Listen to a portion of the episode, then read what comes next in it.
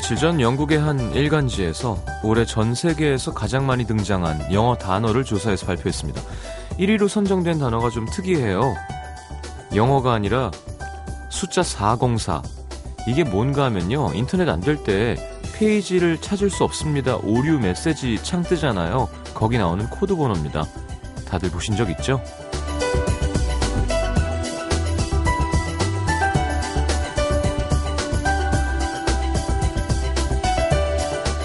자, 인터넷 오류 메시지 코드 번호 404에 이어서 가장 많이 등장한 영어 단어 2위는 실패, fail이 차지했다는데요.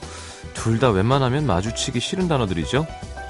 어째 좀 씁쓸하기도 하고 나만 힘든 건 아니었구나 생각하면 좀 덜 억울하긴 한데요. 그렇다면 올해 나는 어떤 말을 가장 많이 썼을까요? 힘들어? 외로워? 자, 이것도 궁금합니다. 주말을 앞둔 금요일 밤에 사람들이 가장 많이 쓰는 단어는 뭘까요? FM 음악도 오시면 좋겠는데, 네. 그럴 리는 없겠죠. 성시경입니다.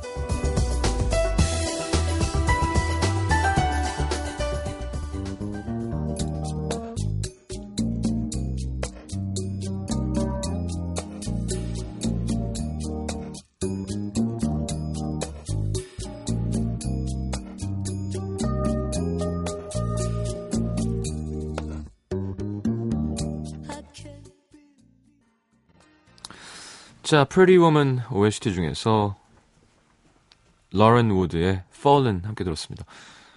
어, 귀여운 여인이었죠. 우리나라 이름은. 로렌이란 이름 참 고급스럽지 않나요? 뭔가? 예.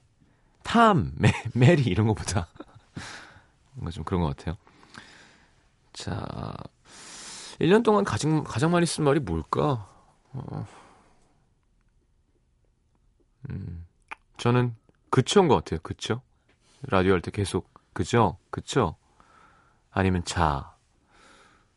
뭐 저는 말하는 게 직업인 사람이기도 하니까 어쩔 수 없는 거고 일반 일상생활에서는 글쎄 음, 요즘 자꾸 느끼는 게 이렇게 앉았다 일어날 때 진짜 자꾸 소리를 내요.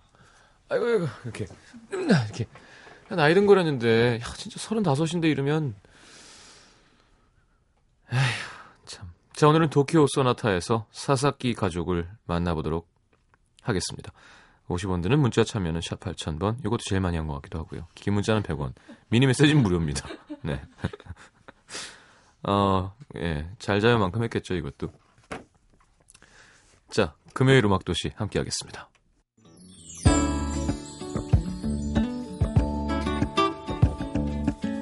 자, 11월의 한가운데 였죠. 15일 오늘 잘 지냈나요?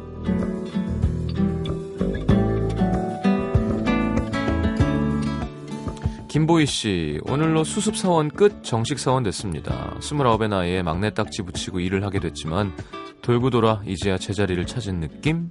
오늘처럼 감사한 마음으로 열심히 일하고 싶어요. 축하드립니다. 9227님, 오늘 이틀 동안 냉전 중이었던 엄마와 화해하고 저녁에 같이 우동 한 그릇 후루룩 먹고 들어왔습니다. 화해해서 마음도 편하고 오늘은 푹 잘 수 있을 것 같아요. 그래요. 화해에는 우동만한 게 없죠. 2709님, 전 오늘 아주 충격적인 사실을 알게 됐습니다. 제가 몇 달 전부터 좋아하던 남자가 있었는데 어제 그 남자 휴대폰 메신저 사진을 보니까 제 친구랑 사귀고 있더라고요. 음, 이 정신적 충격을 어떻게 해야 할지 모르겠습니다. 네. 음, 그냥 버리세요. 원래 친구 거 탐내는 거 아닙니다. 네, 특히 이성인 경우에는. 네, 그런 얘기를 한번 제가 하는 그 종편 프로그램에서도 했었는데, 네, 그거는 인간이 아니에요. 네, 그냥 그랬으면 그냥 모르는 척 해야지. 거기서 막 계속 들이대고 막 빽, 아이, 그래. 더 좋은 사람이 있어요. 예, 무조건. 김희원 씨 오늘 과학 수업 시간에 아이들과 두부 만들기로 했는데 사실 혼합물 분리라는 게 어떤 건지 가르쳐 주려고 만든 건데 그걸 다 까맣게 잊고 볶음 김치에 두부를 맛있게 먹더라고요. 예, 아이들이 좋아하니까 뭐 저도 내내 미소가 떠나지 않는 하루였습니다. 원래 애기들은 두부 안 좋아하는데 아닌가? 아예 애기들은 뭔지 모르고 먹는 거고요. 두부 맛을 잘 모르죠. 예, 깊은 맛. 예, 콩, 콩장 이런 거 제일 싫잖아, 어렸을 때.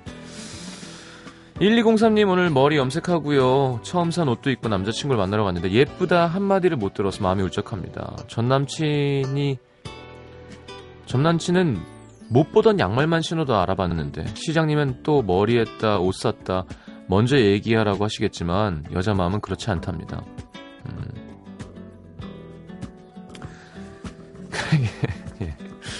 이런 걸로 속상해하면 안 돼요. 예. 먼저 얘기하세요. 나 새 옷 샀는데 어때? 이렇게 하는 것도 나쁘지 않아요. 자, 오늘도 무사히 하루의 마침표를 잘 찍은 시민분들 고생하셨고요. 노래는 존 박의 Falling 듣겠습니다.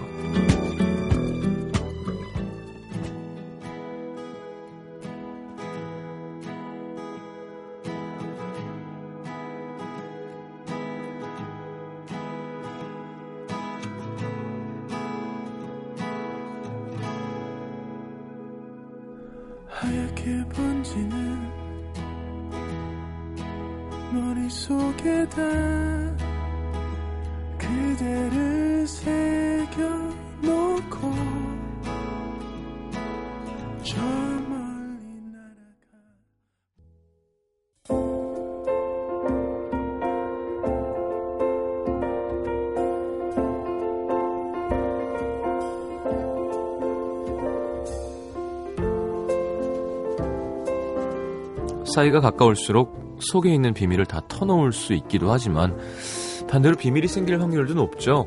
괜히 싸우기 싫으니까 굳이 얘기하면 상대방 걱정할 게 뻔하니까 때론 내 자존심을 지키기 위해서 우리는 비밀을 만듭니다. 근데 이 비밀이라는 게 신기한 게요. 분명 관계를 지키고 싶어서 만든 비밀들도 계속 쌓아두기만 하면 관계를 점점 멀어지게 하죠. 상대방의 관심도 귀찮아지고 대화도 줄고 새로운 비밀들이 자꾸만 생깁니다. 자, 오늘은 영화 속으로 서로에게 비밀이 있는 가족 만나러 갑니다. 김혜리의 영화 사람을 만나다.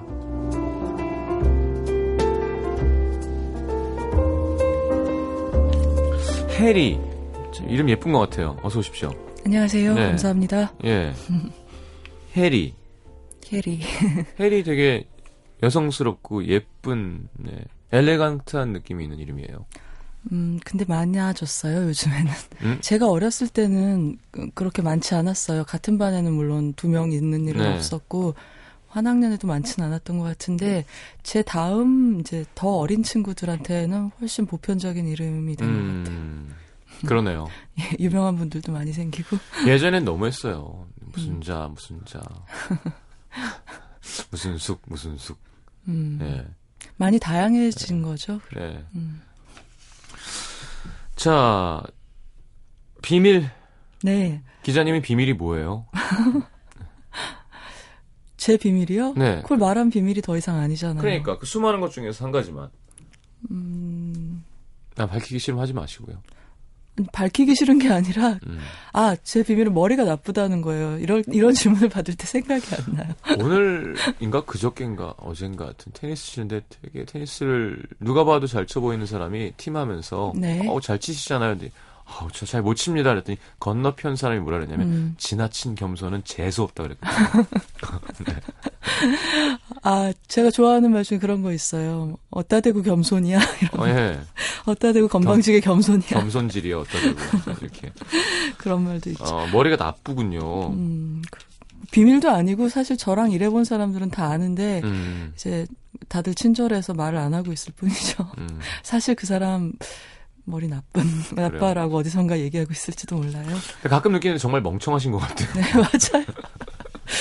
가끔만 느끼니 다행이지 뭐예요. 농담입니다. 아유, 참. 네, 비밀 얘기가 오늘 이 가족들이 서로 비밀 갖고 있다고 해서 네. 얘기하신 것 같은데, 근데 보면 진짜 의외로 제일 가까운 사람이 가족인 것도 많지만, 어, 어떤 얘기들을 마지막까지 모르는 사람이 가족일 경우도 많지 않아요? 그러니까 예를 들면 이제 연예인 같으면 제가 음. 연예인 가족이 부모가 형제가 그 연예인 식구의 어떤 내밀한 경험 같은 거를 네. 전혀 모르고 있다가 인터뷰를 읽거나 토크쇼에서 듣고 아는 경우도 많을 것 같아요. 제 짐작에는. 저희 부모님은 제가 오토바이를 탄 걸 나중에 인터뷰를 통해서 하셨죠. 거 봐요. 그런 네. 것처럼. 그리고 뭐 글 쓰는 사람들 경우에는 어 제가 부모님한테 절대 직접적으로 안 했던 얘기, 형제한테 안 했던 얘기를 예, 뭐 하게 되죠. 수필 같은 거 쓰다가 네. 하게 되거든요. 그러면 책이 마- 나왔을 때 갖다 드리면서도 걱정이 될 때가 어, 있죠. 음. 그렇군요. 그러니까 가족이 그런 것 같아요. 알겠습니다. 오늘 제목은 도쿄 소나타고요. 네. 구로사와 기요시. 기요시 감독. 네. 우리가 알고 있는 유명한 구로사와 감독은 이제 예전에 거장 3대 거장 중에 하나인 구로사와 아키라 감독이 있는데 네. 이제 이분은 좀 더 젊은 세대 이제 일본의 훌륭한 감독이고 사실은 호러 영화로 유명하세요. 음. 그러니까 뭐 도플갱어, 뭐 큐어, 뭐 회로 이런 영화들이 있는데요. 네. 이제 이분이 만드는 공포 영화들이 이제 10년 공포 쪽이 많았는데, 그러니까 이- 간단히 소개를 드리자면 구로사와 기요시의 호러 영화는 어떤 점에서 특이하고 어떤 공포를 주로 다뤄왔냐면 어 이런 거예요. 예를 들면 우리가 길 가다가 어떤 분이 혼자서 중얼중얼중얼중얼 얘기를 하고 가요. 네. 그게 무서울 때가 있잖아요. 그렇죠. 그러니까 그런 공포. 그러니까 현실과 현실 속에 사람이 우리에게 주는 공포가 제일 이렇게 섬뜩하다는 걸 잘 알고 있는 호러 감독인 음. 거죠. 그리고 또 이를테면 두 사람이 계속 얘기를 하는데 서로 계속 아이 컨택을 안 한단 말이죠. 예. 그것도 가만히 옆에서 보고 있으면 좀 무서울 때가 있잖아요. 그러니까 아. 그런 식의 공포감을 굉장히 이제 노골적으로 영화로 잘 만들어내는 감독이에요. 음. 근데 이 영화는 어떤 그 일련의 호러 영화들을 만들다가 한 번 한 단락을 짓고 나서 이제- 가족 드라마의 형태로 나온 어 구루사와 기요시가 이런 영화도 만들었어 하고 생각했던 그런 영화인 거예요. 근데 그런 게 하나도 안 묻어 있어요. 아니요. 근데 그런 게딱못 보면 논다? 그런 호러 장르적인 요소가 없이 예. 이 드라마, 그러니까 아주 현실적인 드라마의 껍데기 안에 제가 방금 설명드린 것 같은 음. 현실적 공포, 사회적 공포 이런 네. 거를 정말 그거를 초자연적 요소 없이 딱 담아낸 거죠. 어. 그래서 참 보면서 재밌었던 기억이 나요. 알겠습니다. 줄거리 한번 시작해 보죠. 네, 이 영화는 뭐 오프닝하고 마지막 장면이 아주 좋아요. 음. 굉장히 함축적이고 그 임팩트도 오래 남고 그래서 역대급의 오프닝과 이 어, 라스트 씬을 갖고 있는 영화인데요. 첫 장면이 뭐냐면 어떤 가정집에 창문이 열려 있는지 막 바람이 들이치고 있어요. 음. 그래서 커튼도 펄럭이고 집안에 종이 같은 게 막 날아다니는 거죠. 그러, 그러니까 이제 빛발이 당연히 집안으로 들이치고 있겠죠. 네. 그때 이제 이 집안의 주부로 보이는 어떤 여, 여성이 그러니까 바로 이 영화의 엄마죠. 그러니까 고이스미 교코라는 여배우가 연기한 메구미라는 여자가 네. 나가서 급히 그 창문을 닫고 걸레로 이제 우리 어머니들이 흔히 하듯이 반사적 으로 그 마루에 닦아야죠. 떨어진 물을 네. 막 닦는 거예요. 근데 그러다 갑자기 이 여자가 호련히 그 빛발이 내리치는 창밖을 쳐, 물끄러미 쳐다보는 거죠. 어. 그러다가 다시 어딘가에 홀린 것처럼 그 창문을 미닫이 문을 열고 그 베란다 문을 열고 바깥을 내다보는 게 이 영화의 첫 장면이에요. 네. 그러니까 이 장면에는 그러니까 어떤 아 위기가 오고 있다 이런 거에 대한 공포감, 그다음에 아 안 좋은 날씨가 다가오고 있구나 그런 불안감. 음. 근데 안에서 살고 있는 이 가정주부인 여자가 바깥 세상에 갖고 있는 뭐 동경 내지는 두려움 같은 거, 음. 그런 모든 게 다 뭉뚱그려져 있는 한 거죠. 네. 그리고 이제 장면이 바뀌면 어느 회사 사무실인데 거기도 이제 태풍이 오고 있으니까 마- 같은 시기겠죠. 그래서 음. 이제 어, 회사 안에 사무실은 평온한데 바깥에 그 사무실 블라인드가 바람 때문에 막 심하게 흔들리는 게 보이는 거예요. 그러니까 이런 장면들을 보면은 이 영화가 아주 현실적이고 일상적인 얘기를 하지만 실제로 우리가 보는 것보다 더 큰 얘기를 할 영화라는 거를 이제 짐작을 음. 할 수가 있죠. 네. 그래서 이거 이 사무실은 바로 이 방금 본 여자의 남편 그러니까 사사키 집안의 엄마가 방금 보였고 이제 네. 아빠 가장. 예, 네. 가장 이 어, 류헤이 사사키라는 46살 먹은 아버지가 다니고 있는 회사인 거예요. 이 회사는 건강 보조 기구를 만들고 있는 그런 기업이고요. 거기서 아버지는 총무과장으로 이제 오랫동안 일을 해왔어요. 근데 갑자기 뭐 경제가 글로벌라이징의 여파로 중국에서 총무과 전체를 아웃소싱을 하게 되면서 오. 그쪽은 인건비가 싸니까 네. 한 사람 쓰는 돈으로 두세 명을 쓸 수 있게 된 거죠. 음. 그러면서 높은 사람이 아버지를 불러서 이렇다 정황이 음. 이러하다.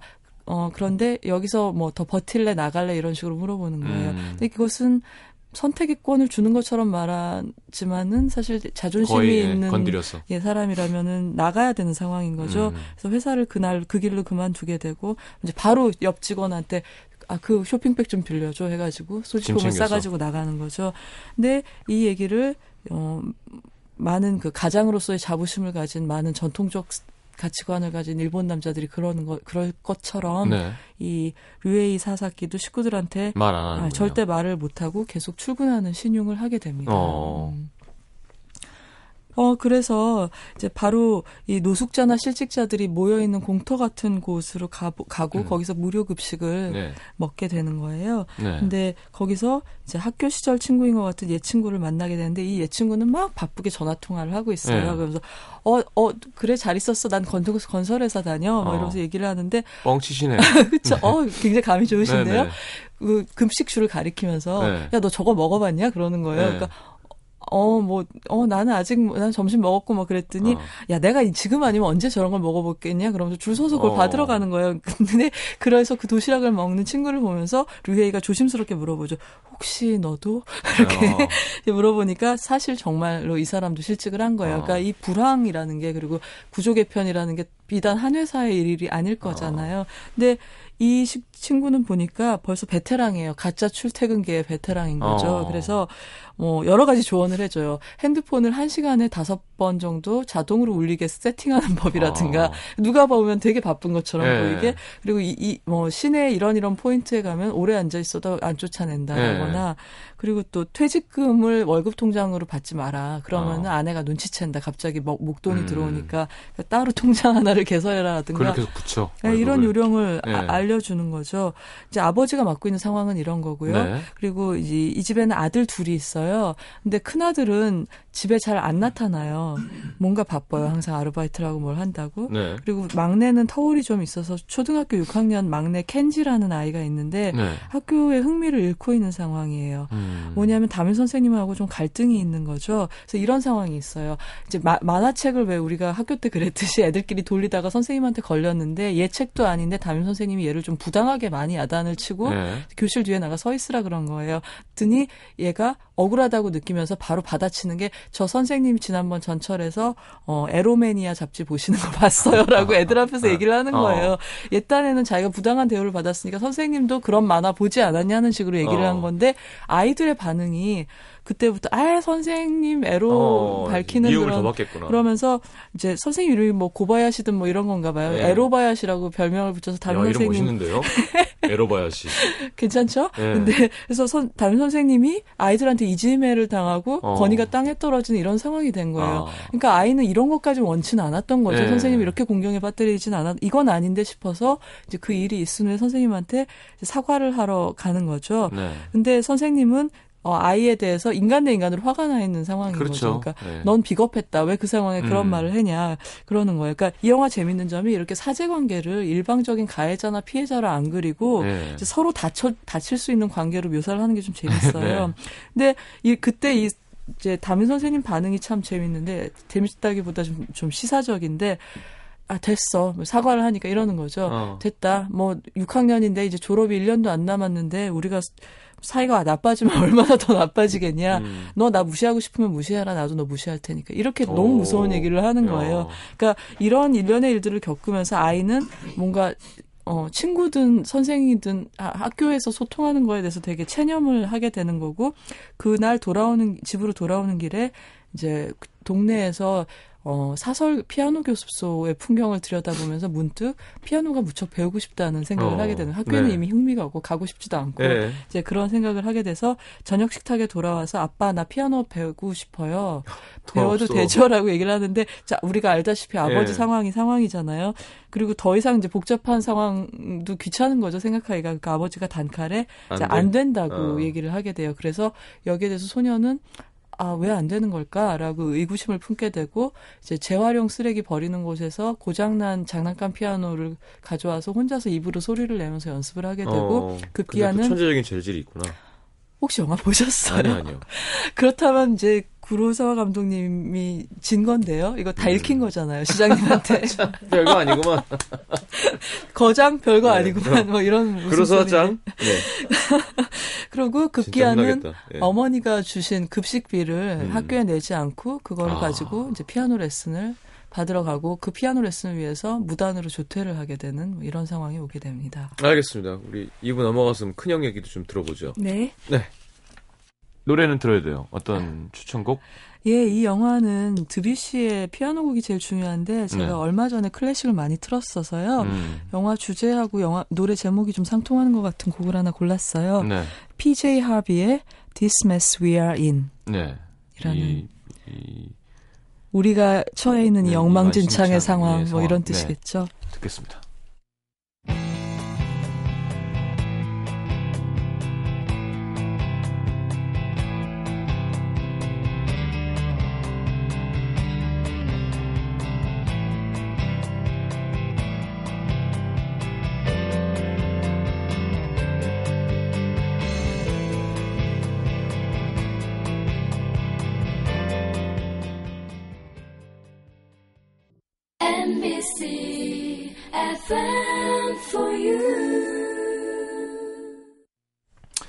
자, 큰형은 뭐 하고 있을까요? 아, 큰형은 말씀드린 대로 별로 집에 자주 안 나타나요. 뭐 그 나이 또래 젊은이들이 그렇겠지만. 네.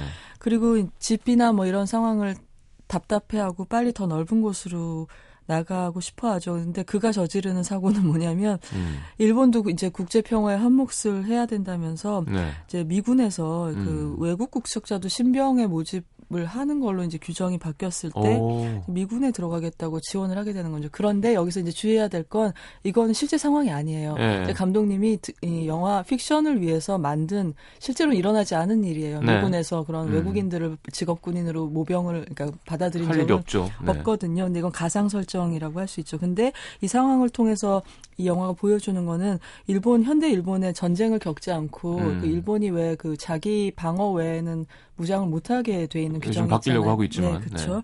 근데 그런 상황에서 전쟁의 무서움을 모르고 미국을 무작정 동경하고 있는 그런 이제 일본 젊은이들의 네. 네. 세태를 어떤 보여주는 유형 인물 유형으로 들어간 것 같아요. 네. 그리고 마지막으로 엄마는 굉장히 언뜻 보기에 정갈하게 아주 살림을 돌보는 간식도 또박또박 챙기고 네. 부엌도 너무 깨끗한 그런 아주 전형적인 일본의 모범 주부처럼 보여요. 근데 네. 사실은 네. 그녀 안에도 이제 이 나이 먹도록 쌓여온 많은 실망들이 있는 거예요. 그렇겠죠. 이를테면 이런 거예요. 운전면허를 땄어요. 식구들 모르게. 음. 모르게라기보다 아무도 관심 갖지 않았겠죠. 음. 그래서 큰 아들이 어, 모처럼 들어와서 아들한테 나 운전면허 땄다라고 아들한테 얘기를 하니까 큰 아들 반응이 왜요? 쓸 데도 없으시면서 이렇게 얘기를 하는 거예요. 음. 그랬더니 어머니가 그럴 줄 알았다는 듯이 이렇게 대, 댓글을 하죠.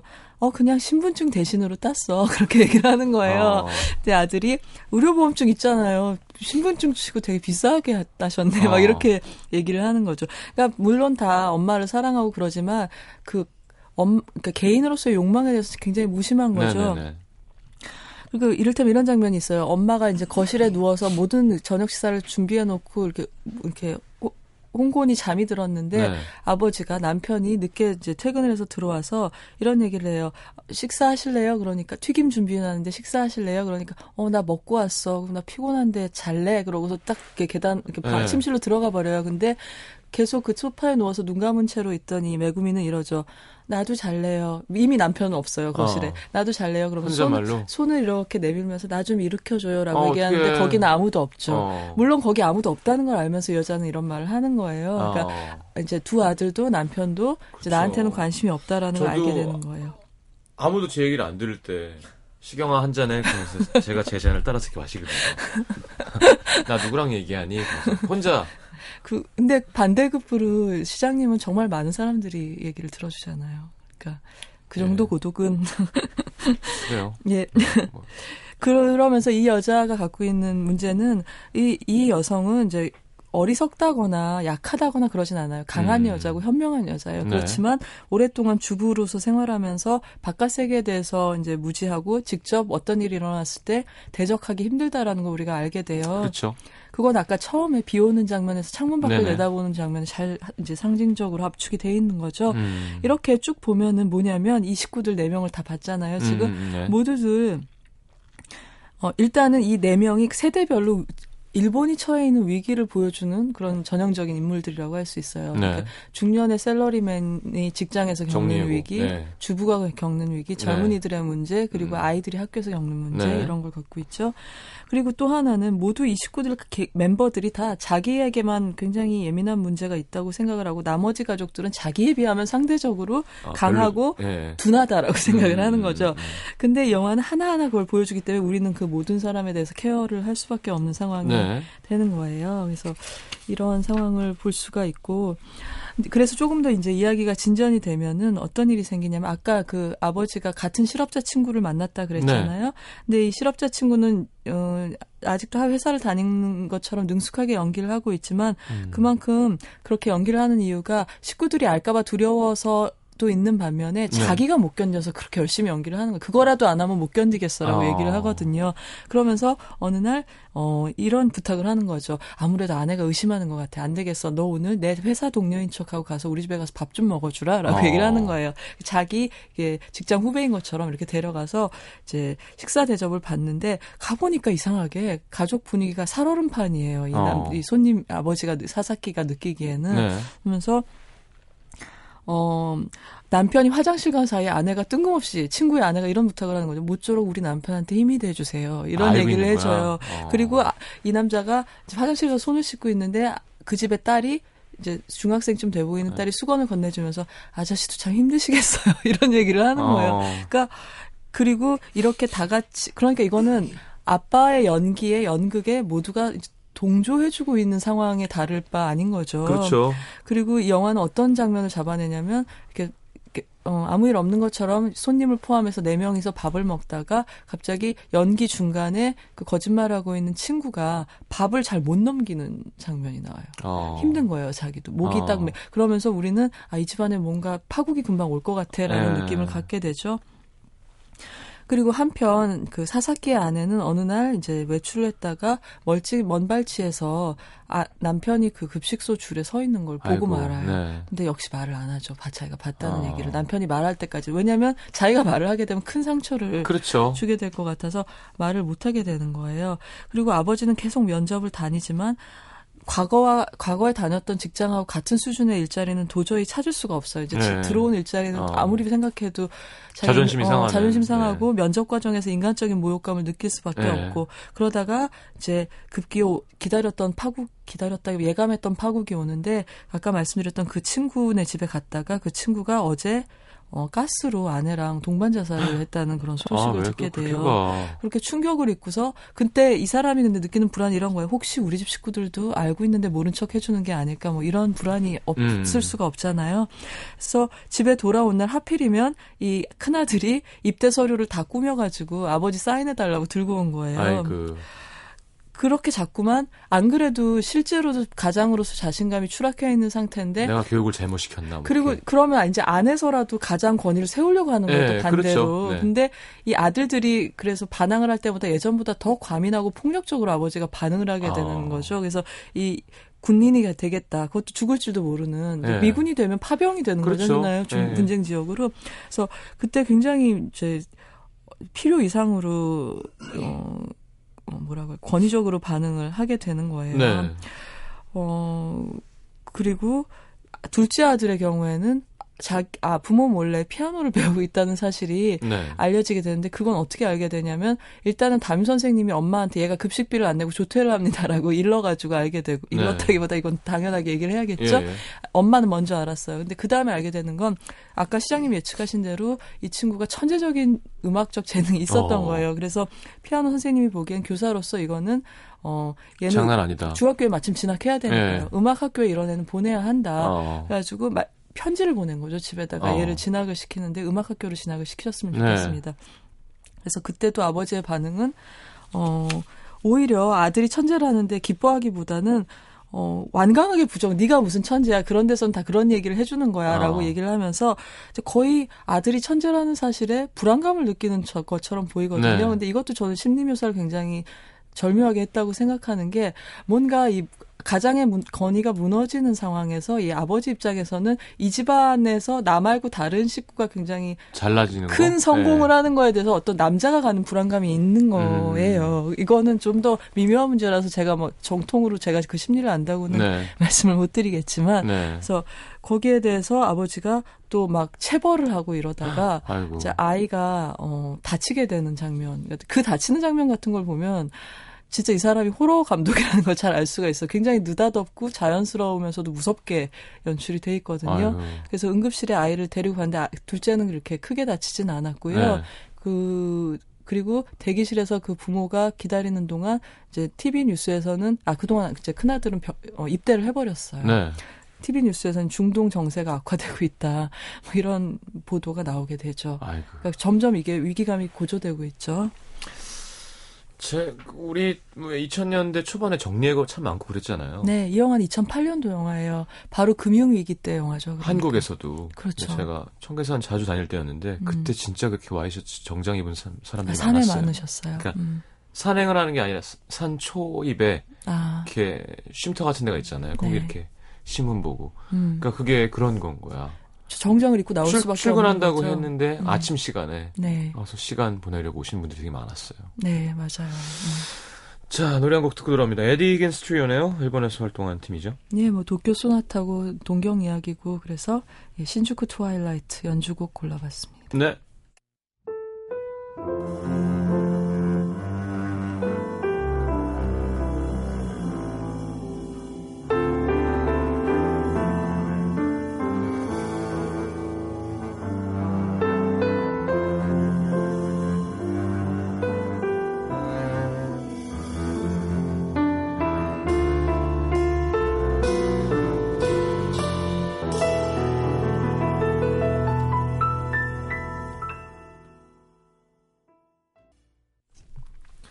자, 재밌는데요. 그래서요.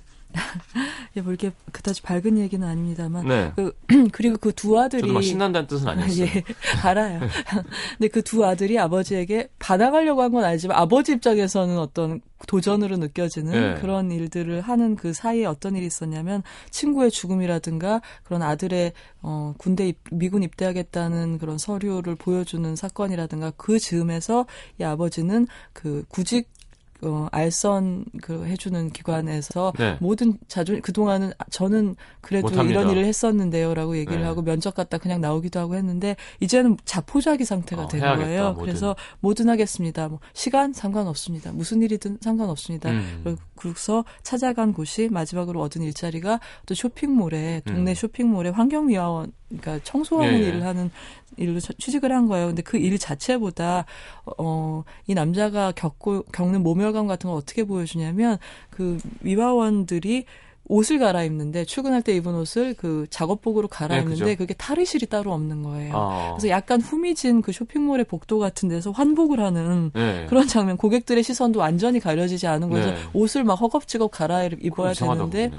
근데 갈아입는 것도 다른 사람보다 느린 거예요. 안 해봤으니까요. 아. 이런 거. 그래서 그걸 막 눈치를 보면서 따라 나가는 장면이 나오거든요. 근데 재밌는 건 이 그 작업 반장이 좀 나이가 지긋한 분인데 이래요. 뭐 세제가 세제를 이것저것 보여주면서 이거는 나무 닦을 때 쓰고 이거는 뭐 뭐뭐 에나멜 닦을 때 쓰고 이렇게 써라. 그리고 이건 음. 다목적이다. 그러니까 아버지가 물어보거든요. 그럼 모든 걸 다목적으로 닦으면 안 되나요? 그러니까 그건 안 돼. 우린 프로니까 이렇게 얘기를 해요. 어. 근데 여기서 이게 모순이 되는 게 우리는 프로니까라는 자긍심을 갖고 이제 일본인답게 일을 하려고 하는데 그러면서도 탈의실조차 안 주는 거잖아요. 그렇죠. 이제 약간의 네. 프라이버시조차 보장이 안 되는. 그러니까 어떤 식으로 품위를 유지하려는 이런 중년 그 작업 반장도 마찬가지로 화이트 칼라인데 이 일을 하게 된 거예요. 음. 퇴근 시간에 보면 이분도 화장실에서 양복으로 갈아입고 계세요. 어. 가족들한테 아마 말을 못한 것 같아요. 어. 그러니까 그런 상황 같은 거 그런 작은 장면들로 영화가 계속 보여주게 되는 거죠. 음. 그래서 어떻게 되나요? 네, 그러다가 결정적인 하루가 오게 돼요. 마치 이거는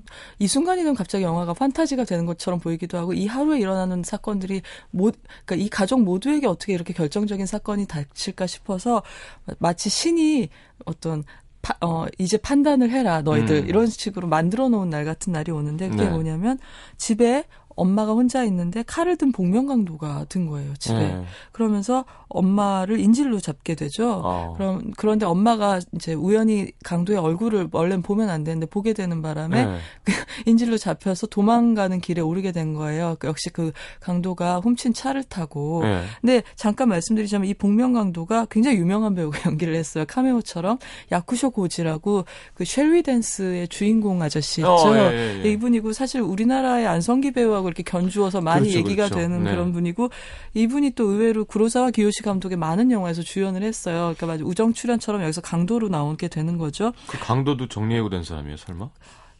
정리해고까지는 아니지만 이분이 열쇠 따는데 천부적 재능이 있었다는 거예요. 어. 근데 열쇠가 망하면서 그 자영업이 망하면서 네.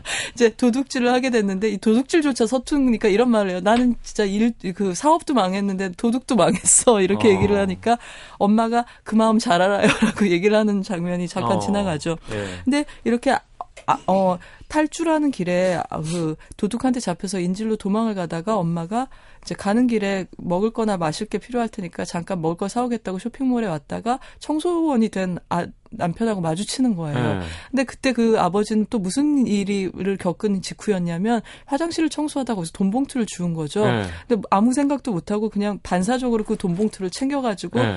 뛰쳐나오다가 그걸 갖고 싶은 마음이 생기는 네. 거죠. 그 뛰쳐나다가 그 뭔가 그 죄의식의 순간에 아내랑 딱 맞, 맞닥뜨리는 어. 거예요. 한편 이제 작은 아들은 이제 어, 가출을 해서, 네. 어, 그날, 이제 무임승차 혐의로 경찰한테 걸려서 경찰서에 끌려가는데, 부모 이름도 전화번호도 집 주소도 말을 안 해서, 그러면 성인 범죄자랑 똑같이 너는 유치장에 가야 된다. 어. 이런, 그러니까 어떻게 이렇게 세 사람에게 모두 이런 예. 일이 일어날까요? 그래서 그런 일, 일이 닥치게 되고, 이제 남편하고 맞닥뜨리고 나서 어 다시 도둑한테 돌아온 어 아내는 엄마는 이제 아니 아, 왜 돌아왔냐고 아내를 보내줘 먹을 거 사오라고 그러니까 다시 돌아오겠다고 약속하고 간 거니까 약속은 약속이니까요 하고 돌아와요. 네. 근데 돌아와서 아니 왜 도망 안 쳤나고 도둑이 물어보거든요. 네. 그리고 보내주려고도 해요. 그랬더니 아니요 나 집에 못 가요라고 엄마가 얘기를 해요. 어. 거기서 남편의 실상을 보고 난 다음에는 어. 더 이상 내 집에 가서는 마음이 정리가 안 되고 어딘가로 가서 한번 일단락을 짓고 새로 시작해야만 될 시점이라고 느끼게 되는 거죠. 예. 그리고 그 남편 역시 아내를 마주치는 순간에 어 자기가 얼마나 뭐 윤리적으로도 예. 겨, 그리고 또 인간적으로도 낮아져 있는가 전락했는가라는 음. 걸 느끼고 그 작업복을 입은 채로 길거리로 뛰쳐나와서 막 달리게 됩니다. 어.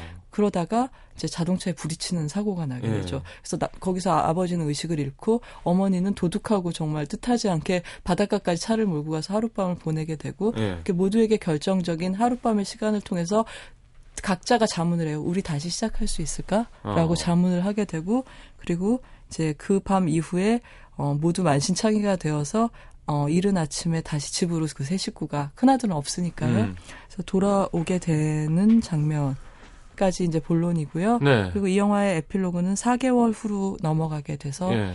어 뭐, 아무튼 이제 잔, 그 풍파는 지나갔어요. 네. 큰아들은 중동에서 편지를 보내서 미국에 대해서 다시 생각하고 있다는 내용의 편지를 보내고, 네.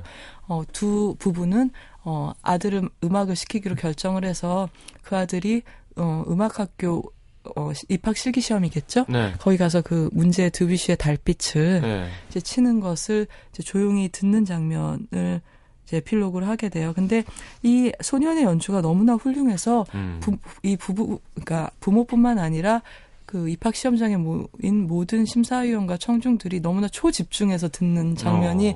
마치 우리가 지금까지 본 이야기를 이제 머릿속에서 정화해 주듯이 씻어내듯이 음. 이렇게 펼쳐지게 됩니다. 음. 그리고 영화는 이제 암전된 상태에서 오디션을 끝낸 이 세 식구가 어, 바깥으로 오디션장 밖으로 걸어 나가는 장면의 소음들 네. 그런 것들을 들려주는데 그걸 통해서 우리는 아, 이 사, 일상으로 돌아가는 이 세 사람이 대화는 없이 음. 그 음악의 여운을 갖고 어, 집으로 돌아가고 있다는 걸 집, 소리로 알게 되죠. 음. 조금 짧게 정리해 주시죠. 오늘 네. 뒤에 노래는 못 들을 것 같은데. 이, 이 영화를 보면은 저는 2008년 영화지만 지금까지 이런 어떤 종말이 닥쳐온다, 음. 파국이 온다라는 느낌이 전 세계적으로 팽배해 있는 걸한 음. 가족을 통해서 잘 보여준 예라고 생각이 돼요. 그러니까 이 식구들이 전부 보, 보면 공통점이 뭐냐면 사회적으로 자기한테 기대되는 역할, 배정된 자리에서 더 이상은 이걸 못하겠다라고 느끼게 되는 음, 상황인 거잖아요. 네.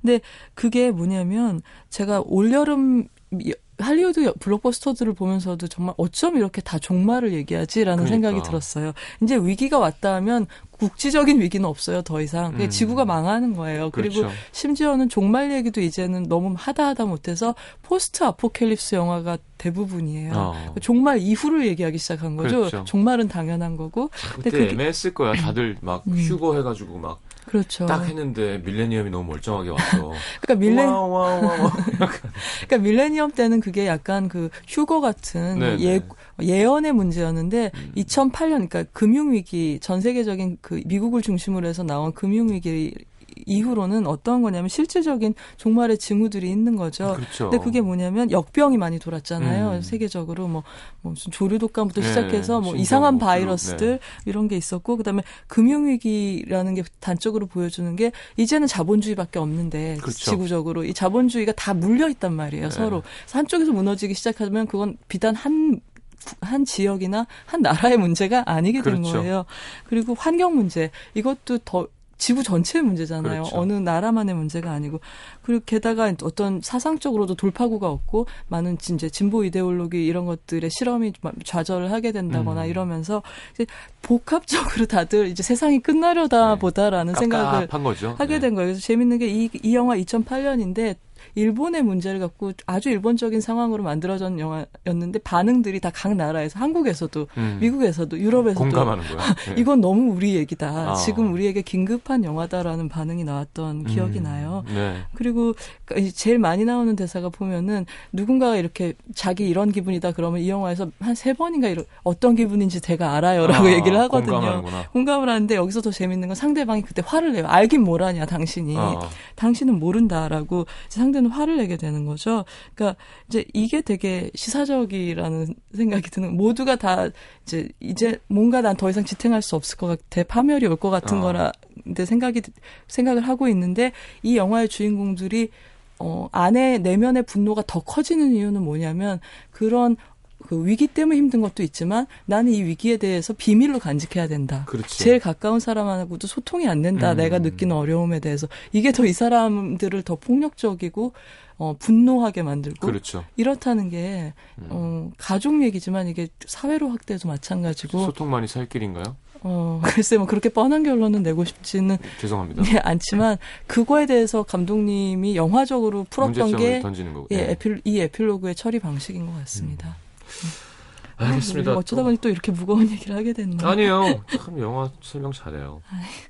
보고 싶게 만드는.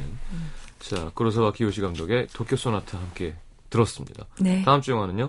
어, 다음 주에는, 어, 개봉 당시에 이제 어린이용 환타지 영화인 줄 알았다가 많은 소비자 불만이 답지했던 영화죠. 네. 어, 어, 파네미로 오피리아와 세계의 열쇠라는 기에르모 델 토로 감독의 영화 이야기를 하겠습니다. 알겠습니다. 안녕히 가십시오. 감사합니다. 감사합니다. 저는 3부에서 기다리고 있을게요. 음.